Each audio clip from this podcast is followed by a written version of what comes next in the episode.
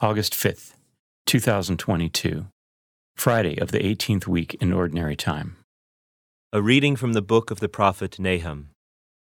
See, upon the mountains there advances the bearer of good news, announcing peace. Celebrate your feasts, O Judah, fulfill your vows. For nevermore shall you be invaded by the scoundrel. He is completely destroyed.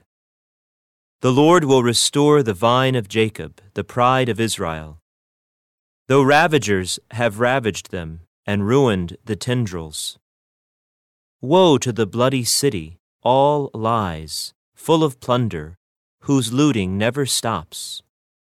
The crack of the whip, the rumbling sounds of wheels, horses a gallop, chariots bounding, cavalry charging, the flame of the sword, the flash of the spear, the many slain, the heaping corpses, the endless bodies to stumble upon.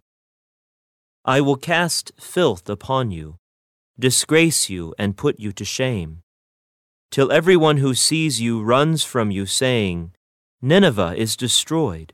Who can pity her? Where can one find any to console her? The Word of the Lord. The responsorial psalm. The response is It is I who deal death and give life. Close at hand is the day of their disaster, and their doom is rushing upon them. Surely the Lord shall do justice for his people. On his servants he shall have pity. It is I who deal death and give life. Learn then that I, I alone am God, and there is no God besides me. It is I who bring both death and life, I who inflict wounds and healed them. It is I who deal death and give life.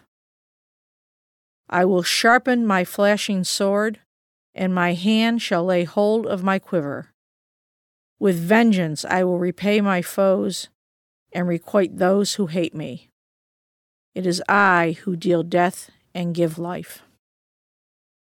A reading from the Holy Gospel according to Matthew. Jesus said to his disciples, Whoever wishes to come after me must deny himself, take up his cross, and follow me. For whoever wishes to save his life will lose it, but whoever loses his life for my sake will find it. What profit would there be for one to gain the whole world and forfeit his life?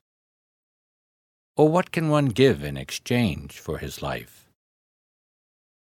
For the Son of Man will come with his angels in his Father's glory, and then he will repay each according to his conduct.